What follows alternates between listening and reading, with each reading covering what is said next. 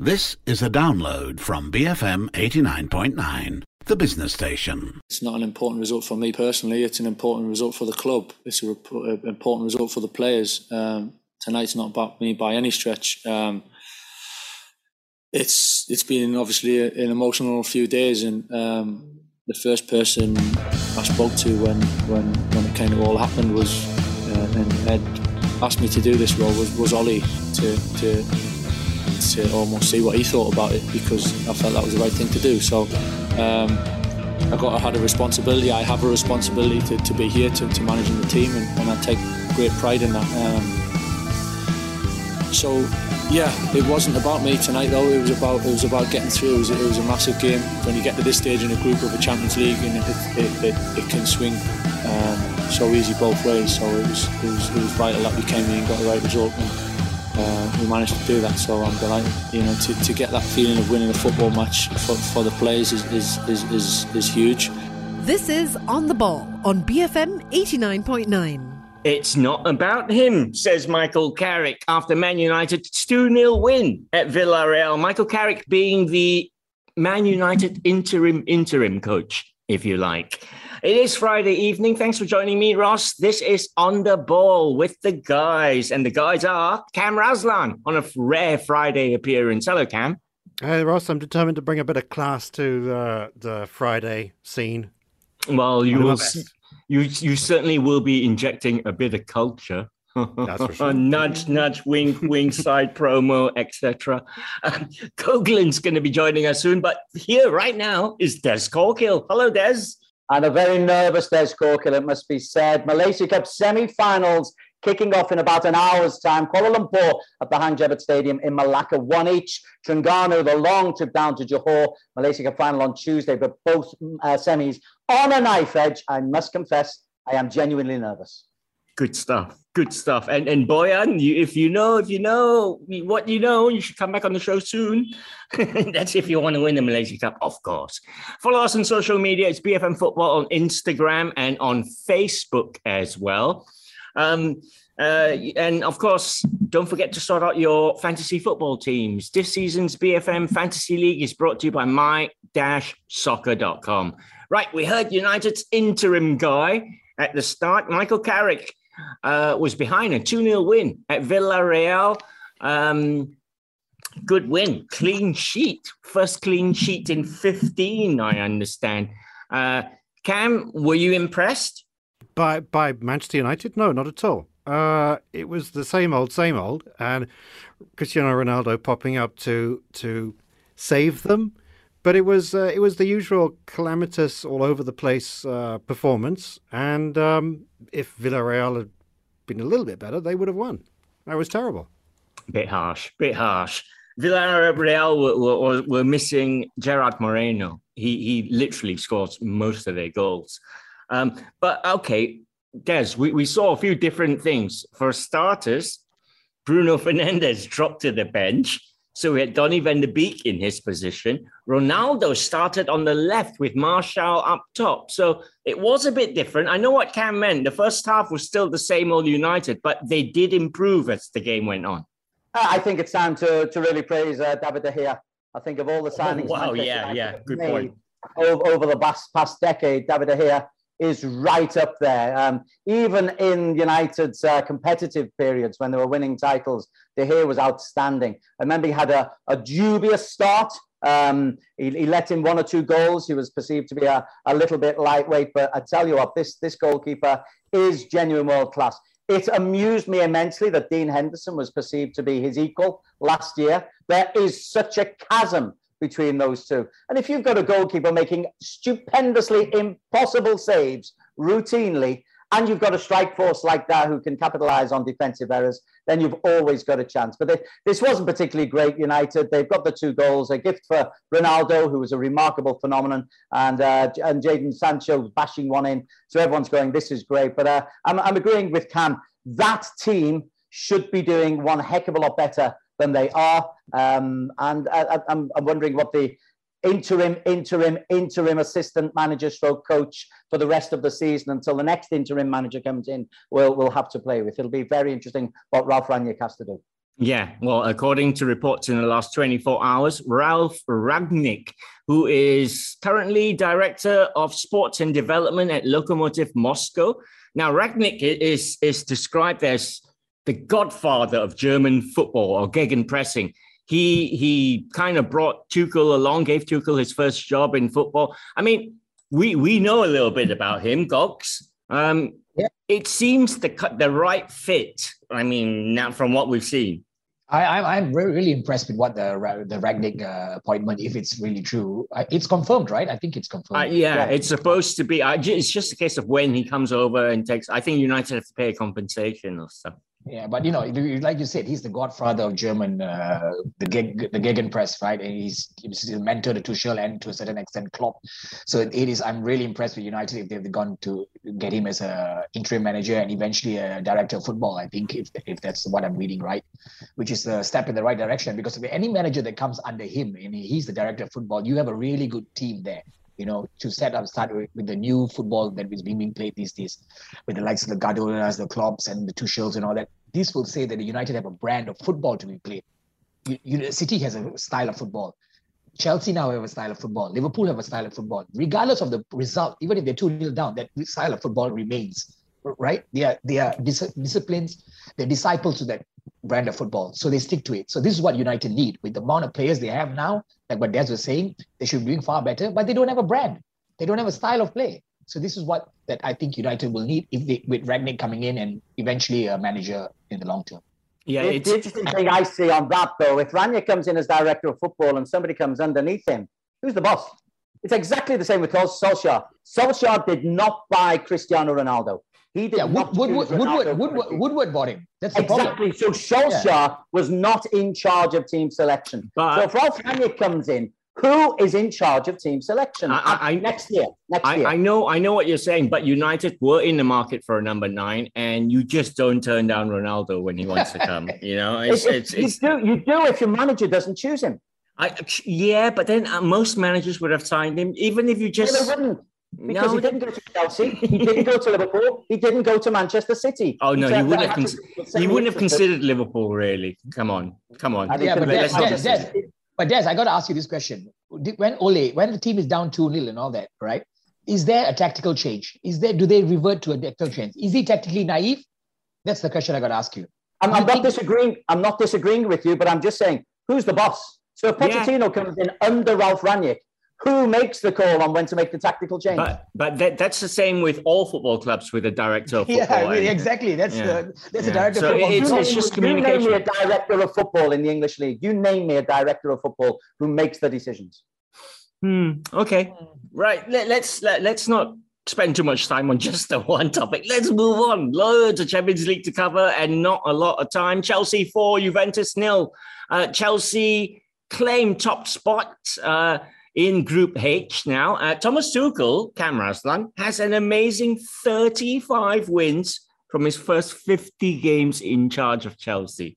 Now, that's German stats for you. it's remarkable, and it happens so fast. Uh, upon arrival, like it seemed to be like it was one training session, and it was immediately a, T- a Thomas Tuchel team. I wonder if Rangnick will be able to do the same thing. Is that how you pronounce it? Rangnick? I, I want to say Ragnarok. I'm sure it's not. and, and, bit, of class, uh, bit of class, Cam. Thank you, thank you. Bit of culture. And uh, but is it, isn't it remarkable? And there's no let up. But Juventus were. It, it was. It was really sad to watch Juventus. What a name! Uh, what a what a disappointing performance. No performance. Uh, but uh, you know, take nothing away from Chelsea, they're they're terrifying. And if uh, German style gegenpressing can arrive at uh, Manchester United um, like that, I'm looking forward to Cristiano Cristiano Ronaldo doing gegenpressing. That's going to be hilarious. and Chelsea's uh, win over Juve almost entirely made in Cobham. Reece James, Callum Hudson-Odoi, Trevor Chalobah joined aged seven, eight, and nine respectively, and they they all have really decent futures ahead of them. More about Chelsea later. Got to cover the the clash of the Titans. Des Corkill, Man City two, PSG one. Um, it was Pochettino's eight plus three formation, if you know what I mean. He, he manages eight and then there's the three up front. But what do you know? Team effort of Man City actually trumps that. Uh, I'm, I'm, I'm actually delighted that uh, that um, uh, UAE beat uh, Qatar here. So this was uh, really quite quite quite amusing. Um, in that you buy all the superstars in the world, fabulous, wonderful, wonderful players. But if they don't put in the work, like like Ronaldo, if they don't work like a 16 year old with the, the, the, passion that they really need, um, and you can get away with one, possibly two, not really putting the whole effort in and not really pressing. But you can't have an 8 3, and it was an 8 3. The, um, uh, you looked at the work of Manchester City. All 11 Manchester City players worked their socks off. That's the big thing about Liverpool, Manchester City, and Chelsea. They've got 11 players who you, you will not outwork those teams. And they uh, they then earn the right. PSG, their players didn't didn't work as hard. Pochettino's trademark at Tottenham was that his players worked as hard as anybody else. And suddenly you can understand why he's not so impressed because yeah. his team ethic is rather being destroyed by the, the wonderful superstar individuals. But football is a socialist game.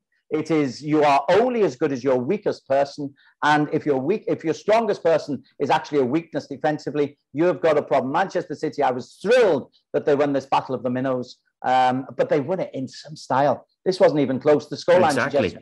Yeah, I, I, agree. Close, but this wasn't even close. Yeah, yeah. Two, two, two, one really uh, flatters PSG. Bernardo Silva did not misplace a single pass. Forty-seven passes attempted, forty-seven completed, two chances created, one assist. I mean, stats. Wow! That, Don't you just look? That, that, assist, though, what a what a touch, though. Right? bring it down. Yeah. It's like Des up when I put him up front. Actually, what what the thing that uh, one thing that caught my eye was to really follow on from what Des was saying. There was one athletic um, uh, interception uh, cutback by um, Kyle Walker. Yes. he's not a name that you you always put on your sort of like best team in the world. But he's he's the kind of he's a kind of um, he's not even a workman. I mean, he's a really talented player, and that that was what PSG lack the, and also the philosophy to have players like Kyle Walker who can supply um, the, the the forwards. It's but you know, but uh, Cam, but PSG also was missing Verratti there. I think that was a big miss yeah. for them. Uh, yeah, yeah. yeah. At that point, he and does all the pressing. Kyle, yeah, he does all the pressing, right? Enough for the whole team actually. but your point about Kyle Walker, right? Is it was uh, I think about the 84th minute. I saw him run up the ring, misplace a pass, and he's running back to cover yeah, the 84th that's the difference. Yeah. yeah. that's the difference, right? Yeah. Amazing. All right, let, let, let's okay swiftly move on to Liverpool, who made uh, light work of this supposed group of death. Uh, 2 0 win against Porto. Des, you must be happy. Jurgen got, got to rest most of the people he wanted to rest. He brought players back from injury. Uh, Tyler Moore, Tyler Moore, 19 years old, central midfield. Hey, Tyler Morton, absolutely. A kid who's come through the um, through the ranks at Liverpool. Uh, he's the sixth academy player uh, pr- produced by Jurgen Klopp in his in his time at Liverpool. Like Chelsea and like Manchester City, there's a lot to like about this. We was we were, or I was always very critical that um, all these academies were set up and there wasn't uh, the the progress through to the first team. Now we're seeing it, but the standout moment. Porto went bad, by the way. Porto could have taken the lead and got, and, and, and uh, in the first 20 minutes had a couple of great chances. But Thiago's goal. Wow. Have, if you've not seen it, it, it is a thing of physical beauty. It, Rocket. It belongs on Cam Raslan's show. Um, a piece of culture or a, a bit of culture. Uh, it's, it's, a, it's, a, bit of culture, but yeah, I mean the, the way Thiago's ball just it literally it just hovered above the grass all the way oh. at the same height as, as amazing yes, stuff. Watch it, watch Wait, it. Can I can I ask on. can I ask a question about that goal though? Because he, it's only his second goal for um for Liverpool. He's not a goal scorer. I, it looked beautiful. Was it mm-hmm. luck? Did it just he just the foot just well, sort of hit the ball nicely at the right time? If you hear, if you read all the stuff, Jurgen Klopp right after that said he does that in training every week, and and it's no surprise that that it's come off in a game.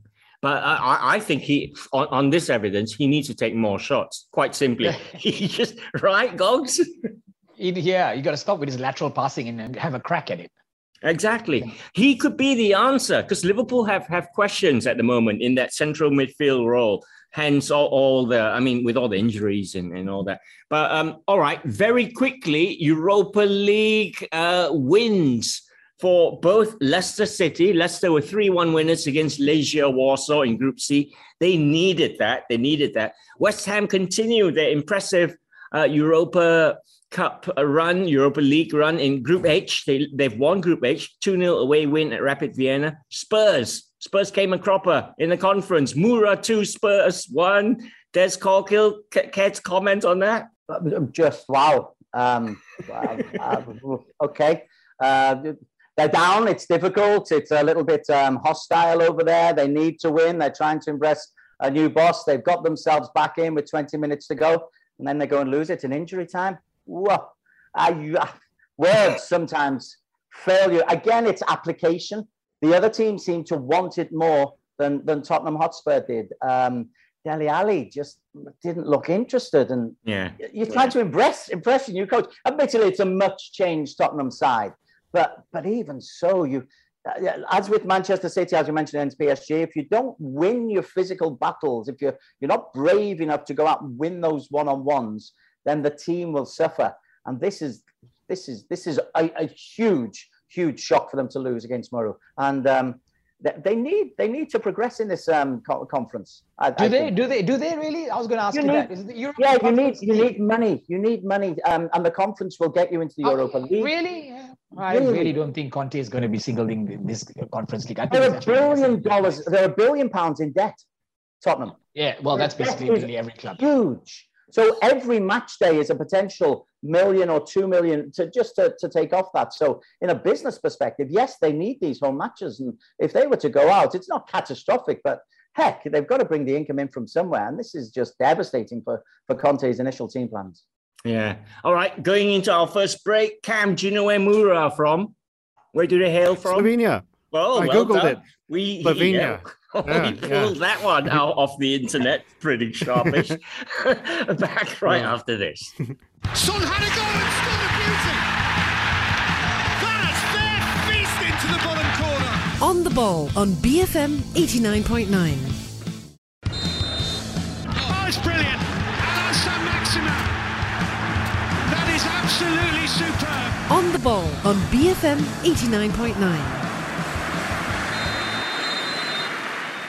And here we all are, Cam Raslan, Des Corkill, and Goglan joining me to look forward to game week 13 in the EPL. Early kickoff on Saturday, Arsenal in fifth, taking on bottom club Newcastle United. Um, a lot of talk, Goglan, this week. Uh, I was reading Mikel Arteta welcome. He says he would welcome back Arsene Wenger in some capacity. And then it got me thinking a little further. If only Ole had suggested that with with Sir Alex, and then you know he might have been somewhere. Well, well, you mean Alex wasn't welcome back? Alex always been there, mate. He's never left. No, no, no. I mean, I mean the, the way Arteta said, like, come back in some coaching capacity and, and work with him. Yeah, same. That's what I meant for SAF. Yeah. Well, anyway, so answer your question. I, I think uh, Arsene Wenger has uh, said goodbye to Arsenal to a certain point. It's Arteta show now, and I think he's doing well. I mean, he, he has a project. You know, he said trust the process. So, like I'm sure Des will agree, we cannot be jumping at like you know three games, four games, and then start looking at the manager's position all of a sudden, and we're back to square one. So this way, he has a project, he's a process. He has good players at his disposal. They are coming crop. Yes, they came a crop against a, a, very, very strong Liverpool, very, very good Liverpool side there last weekend. But I think actually that project is on on track. If you ask me, and Arteta should just like himself say, trust the process. Yeah. Um. How much? How much do you reckon, Cam? I mean, the, the fact that last weekend's 4 0 drubbing at Anfield against Liverpool. It, it, it cut short their eight game, eight match unbeaten run. I mean, the way they lost as well. I mean, it, it was basically a stroll for Liverpool. How much of that do you reckon they'll carry into this? And I mean, they, they've now suddenly got to win this, haven't they? Uh, yeah, well, when I, when I first saw this in your, your your notes for us, it said Arsenal five, Newcastle twenty, and I thought that's a big scoreline. I don't I don't remember that much. but, uh, um, the, the the loss against uh, Liverpool was, was really representative of of this Arsenal. I mean, you know, they've done well, but what what what hopes have they ever got for uh, climbing back to what they were under Arsene Wenger? They would have to get really lucky, Leicester like lucky, with all the other teams going through transition phases. They don't have the money, they can't get the best players. They can find good players who could perhaps get to be better, but I, I think Arsenal fans are going to have to start um, realizing that they're kind of like um, the new Everton.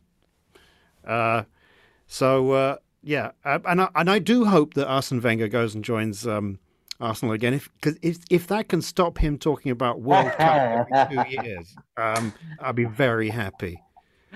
Yeah, yeah, well said. Granit Xhaka um, injured in September with a medial knee ligament uh, injury. Uh, it's expected back earlier than, he was expected out in uh, until January, but he might be back earlier than than expected, but it, this game comes too early for him.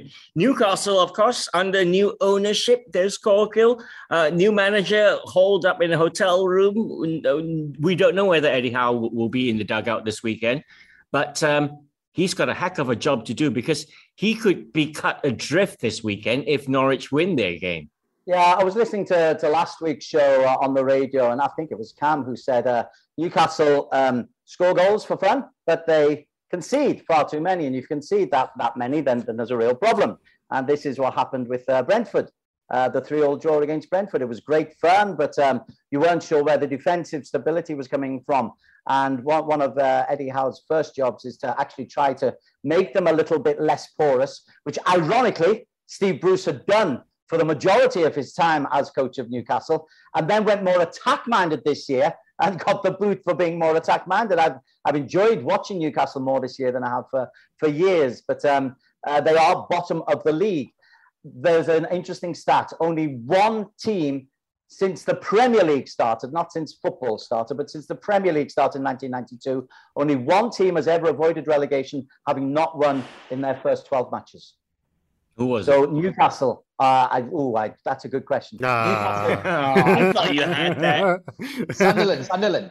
Sunderland. Yeah, no, Sure. I- No, I'll- I'll can't need be. to check. New, but Newcastle haven't won in West their Brom. first 12. They are in a deep, deep relegation battle, no matter how much money is going to be poured into them in January. Yeah, Arsenal have won 16 of their past 17 Premier League games against Newcastle, home and away. Eddie Howe has just taken five points from 30 available in league meetings with Arsenal. He's lost all five of his visits to the Emirates Stadium.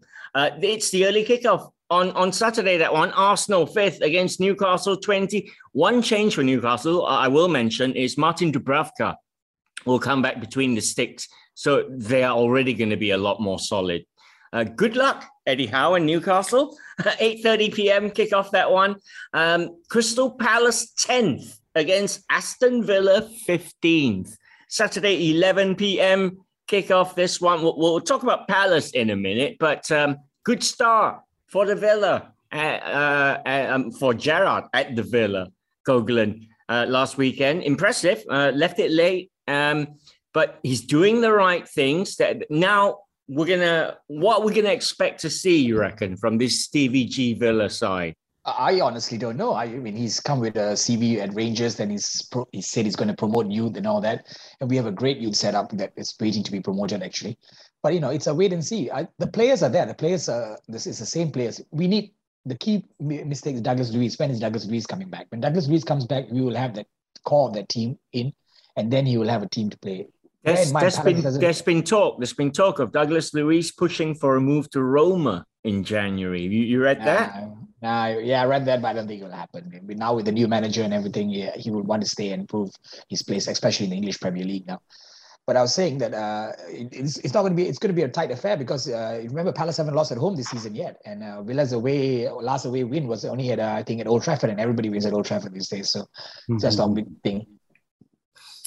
A little dig in there. Very nice, very nice. Uh, Crystal Palace have been impressive. They're unbeaten in the last seven, Cam Raslan. They won two, drawn five. Nobody, none of us here, uh, when he was first appointed, I think Des Corkill and I said on WhatsApp, oh, that's not going to last long. That's not, not going to be a happy ending. but yeah. you have you been impressed, Cam? Oh, very much so. And as a uh, lifelong Crystal Palace fan since since maybe three months ago, um, I'm I'm really impressed. I, I, I, would have joined you on, on predicting doom and gloom for them, and I, and I really thought they're going to get relegated. I, I actually thought, looking at the table, they were higher up than they actually are. Um, they put in some really great performances, and if you put on a scale um, the quality of the, the, the Aston Villa team and squad and the Crystal Palace one, I'd say that Aston Villa actually have a better uh, a better team, but it's um, it's it's uh, the front the front at uh, Crystal Palace are really great, uh, spectacular, surprising, and uh, and Patrick Vieira's done something quietly there. He's, um, and I, I, think that uh, Gerrard could do the same at Villa. I see a resurgence from them. He, he's still fighting. Yeah. Sorry, I, I don't. I don't feel negative in the same way that uh, Goglan does about Gerrard's prospects. I think he'll be quite good. For I think for, for Palace, you can see that Vieira is still fine tuning. Guehi in, in central defence is a young player. He's very promising. But but Des, when you you've got a front three or, or you're attacking. Uh, Benteke is firing. Conor Gallagher, we all, we all we know is good. Zaha, we know is capable. They've all got four goals each impressive start, isn't it? It's it's great. Um, it takes. Uh, it's a brave man to say that he got things wrong, but I got this one spectacularly wrong because I think Crystal Palace uh, uh, are now my second favourite team, and it's based upon Vieira playing them ten yards higher up the pitch than uh, Roy Hodgson did, playing them 30 yards higher up the pitch than Roy Hodgson ever did. Actually, uh, pressing the opposition, and it comes from the back. So uh, uh Benteke and Conor Gallagher, they're getting the ball in danger areas. Benteke is wonderful, tiring at the far post, attacking the ball. But for, for four, well, however long he's been at Palace, he's not been getting that kind of service. Now he's getting that kind of service. And there's the result. But it's because the likes of Guehi, who is another of the England under 20 fines, I think it's six or seven of them from that uh, team that won in the under 20 and a few from, the under 17 World Cup winners, have now pushed themselves into top flight football. And it's making a heck of a difference. Um, Guehi's a, a, a terrific signing. Anderson's a a, a big ugly centre half, which every team needs, but he can play as well. And I'm just loving the, the, the fact that they're trying to win games of football. I just calculated, I reckon that they have undeservedly lost 12 points that they should have got this, this season. Uh, so Cam's uh, perception that they were higher up the league, um, I think is reasonable. And by my perception, if they'd have got the points they deserved from the games they played, they'd be in the top three because I've loved the way they played, and I'm pretty sure they're going to get the, the results of their performances uh, pretty soon. Starting here against Villa, big big game for Villa as well because Gerrard's made the great start. Is he able to, to, to carry it on? Yeah, Crystal Palace have won five of their past six home league matches against Aston Villa, including the last three. It's an 11 p.m. kickoff, that one. Palace in 10th, Villa in 15th. Another break. See you on the other side of this. And Gallagher finds the net for his first Crystal Palace goal. This is On the Ball on BFM 89.9. Big deep breath. Salah thumps it in as if he means it. On the Ball on BFM 89.9. And we are back. Cam Raslan, Des Corkill, and Goglan joining me this Friday evening to look forward to game week 13. Of course, you can follow BFM Football on social media. Find us on Facebook and on Instagram. Liverpool in third, take on Southampton in 13th, Saturday, 11 p.m. kickoff. Um, tell us how good Liverpool are this season, Cam. Uh, um, they're very good. Uh, they have some wonderful players and they have a style of playing, and uh, they're all in on the plan. And uh, one thing that struck me about watching them is uh, Jordan Henderson. Uh, you have, uh, you need a jo- we don't need, but it's really good to have a Jordan Henderson and a Milner a short while ago to be a kind of foot soldier for the plan. You can't just have a, a team made up of um, 11 Lionel Messi's. And it it's that kind of bedrock and that supply, uh, the philosophy that Klopp has brought that requires those kinds of players. Um, so even though they're processing these new talents all the time, um, having that that sensible, um, athletic uh, rock in the middle, I think is really important. So yeah, I, I, think Liverpool have been magnificent. I don't think they're going to win because Africa Cup of Nations is going to take away their two best players. Hmm. Hmm. Yeah, that's coming up. Well, speaking of Jordan Henderson, Jordan Henderson, Andy Robertson, James Milner all appeared from the bench, all coming back from injury in midweek. Klopp actually rested, re-energized, recuperated his players. Van Dijk didn't play. Trent had a night off. So did Diogo Jota. You'd expect them all to come back against uh, Liverpool's uh, feeder team this weekend. Des Corkill. Actually, yeah, the, uh, actually, the, the old feeder team. I, I, would say Wolves is new. Is the new one. You, you or, or, or, or, Red Bull Salzburg because there's, uh, there's, quite a few. Salzburg. So there's quite a few, but um, Southampton are one of those teams. They can go and lose to Norwich as they did, but they're good enough to draw at Manchester City.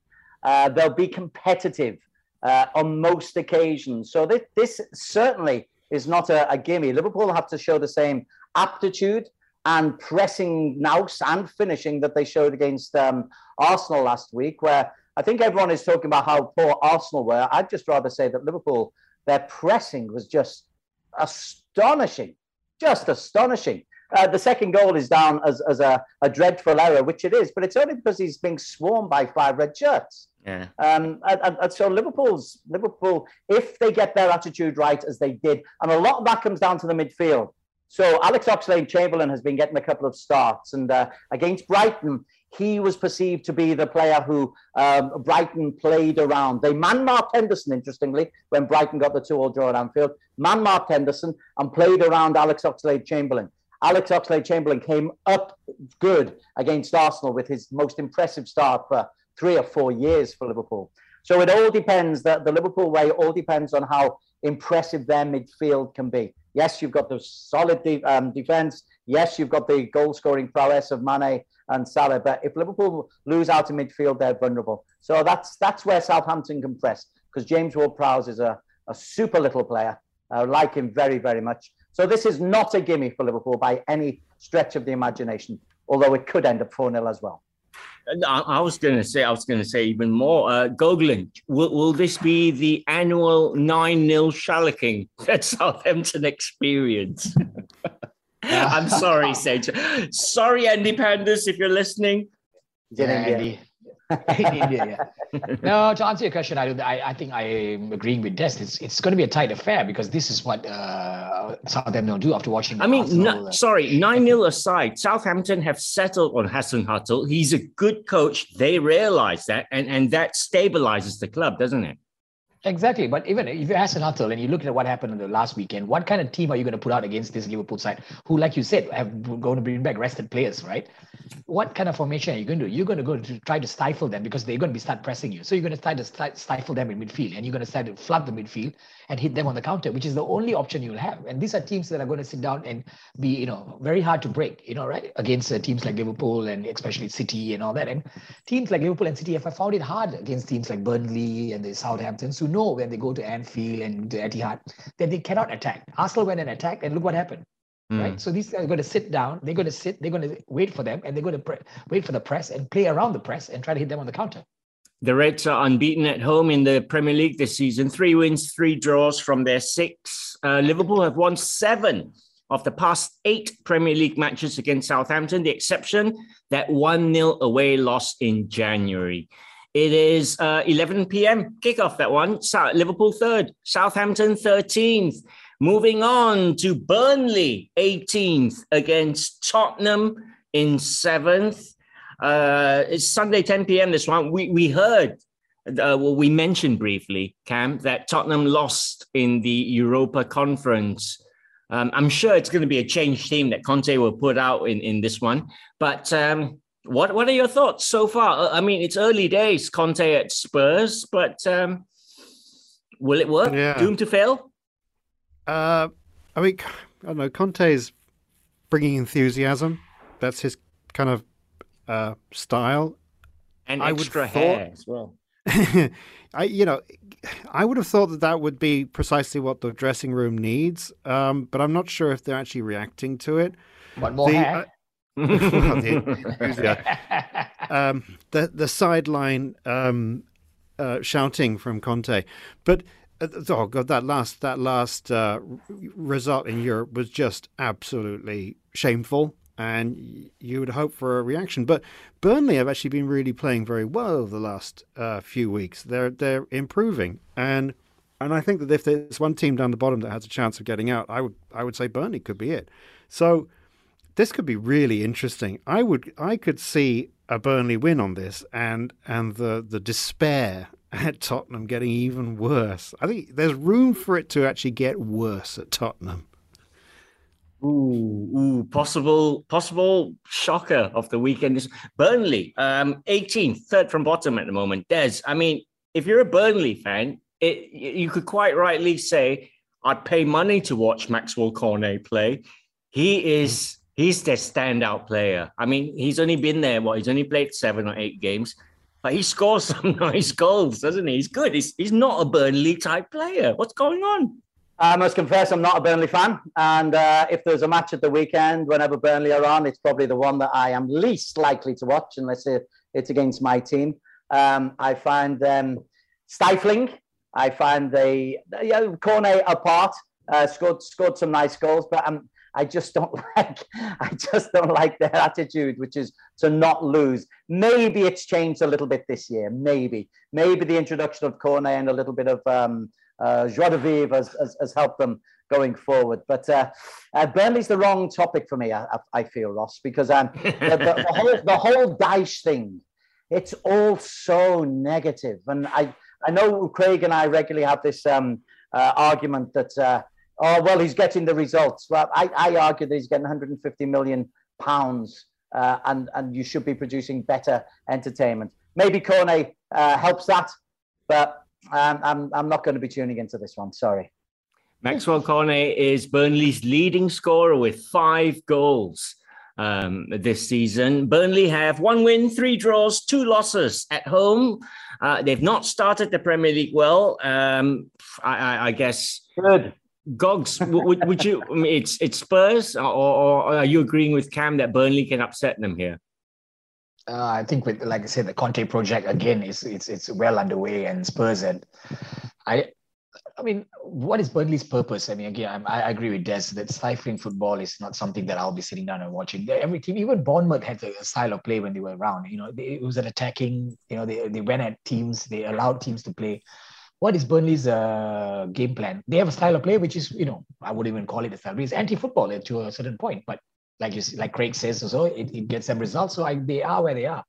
So yes, they will go out and do that. But I think Conte is smarter enough to you know put his uh, Spurs out to play around them and get the result. Is Sean Dyche just the boring Sam Allardyce? But you- answers, answers, answers on an envelope. Look, you people, uh, you big B sick. You're you're like elitists, okay?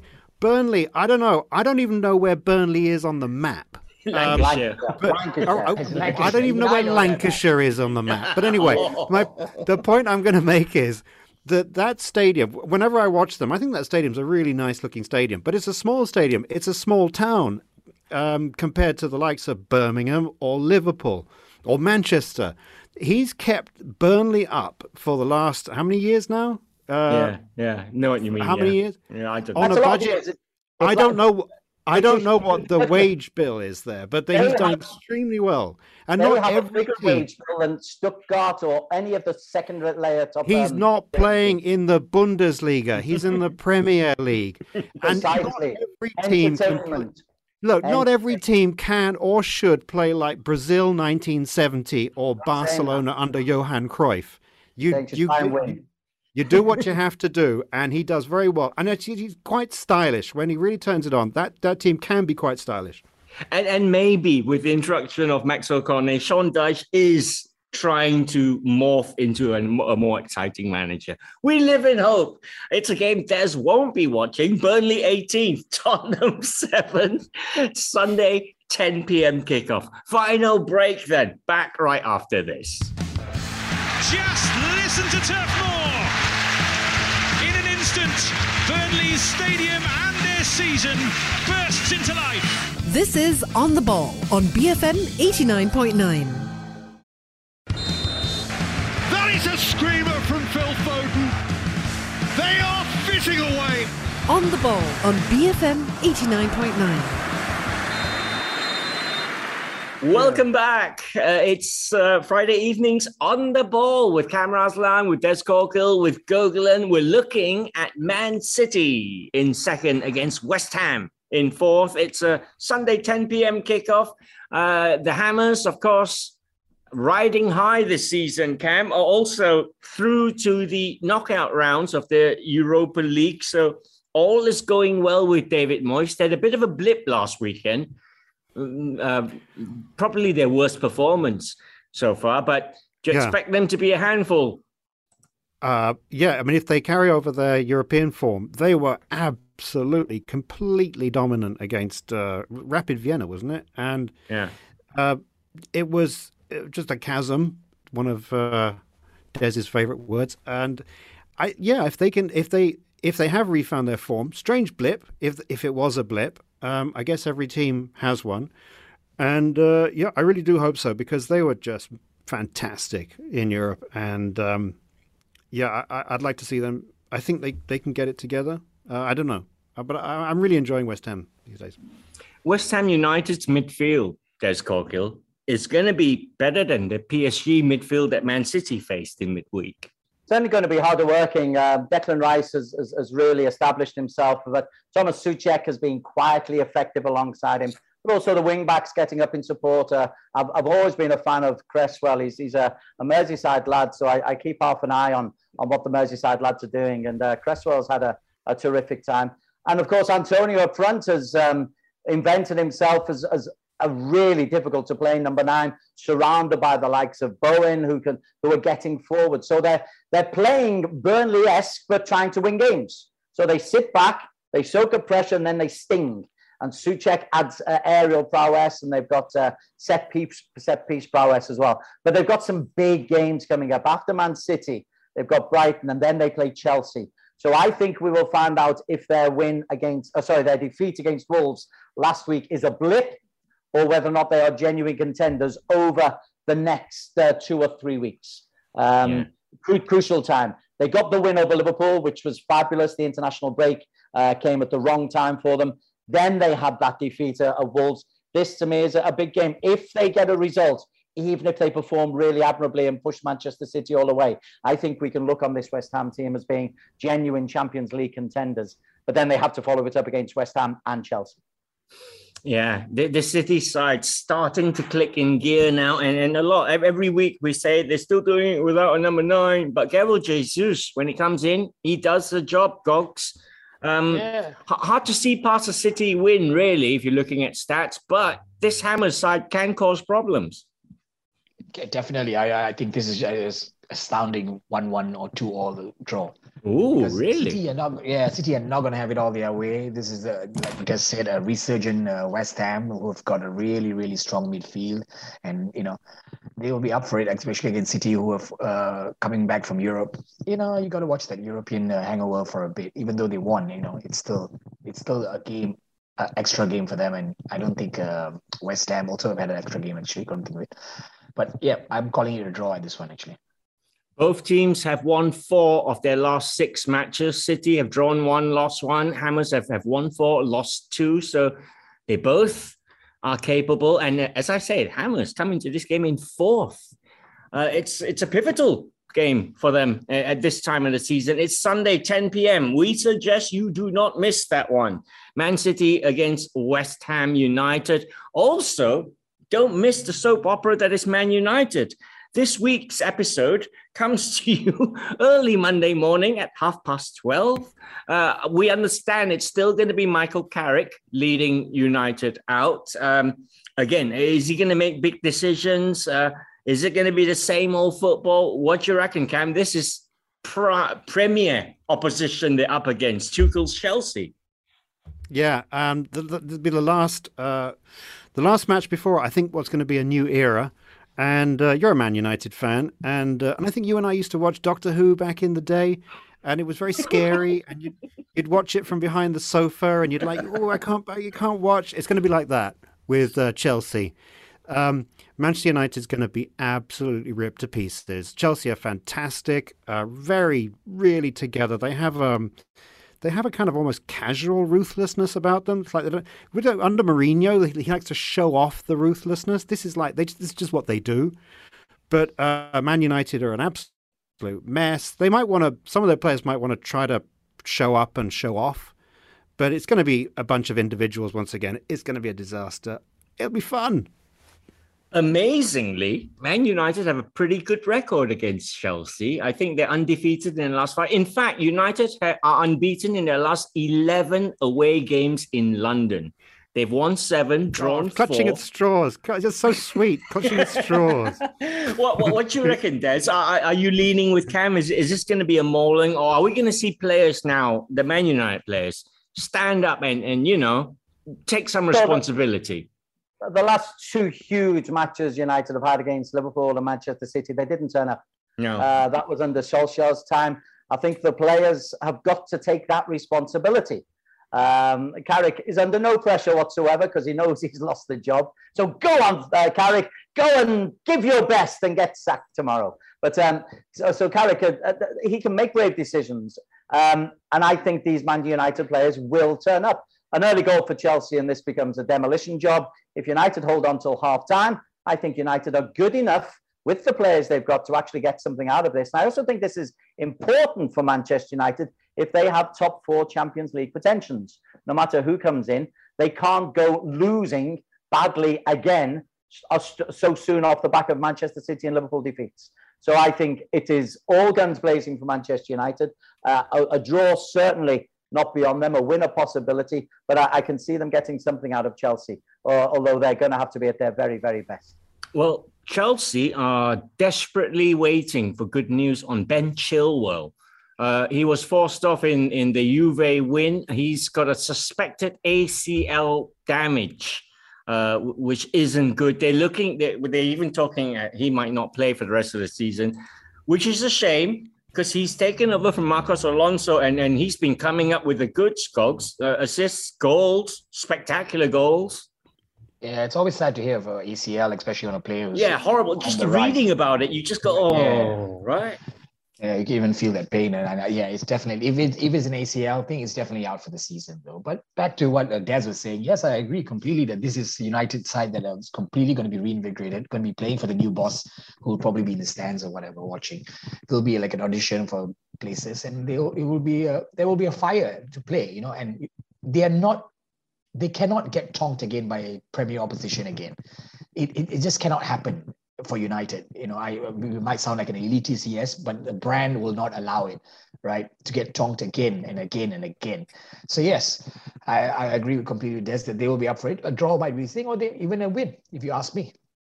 Yeah, uh, another tonking would mean the share price is dropping on the NYSE hey. on Monday, and exactly, that's, yeah, that's no good. That's no good. Um, all right. Uh, talk of Rangnick coming in as interim coach. And there's also talk of Pochettino being the long term. Uh, Pochettino, you can understand actually, Cam, why why he would want to leave. Uh, he's managing world class players. We we know at, at PSG, but we've mentioned it's an eight three formation.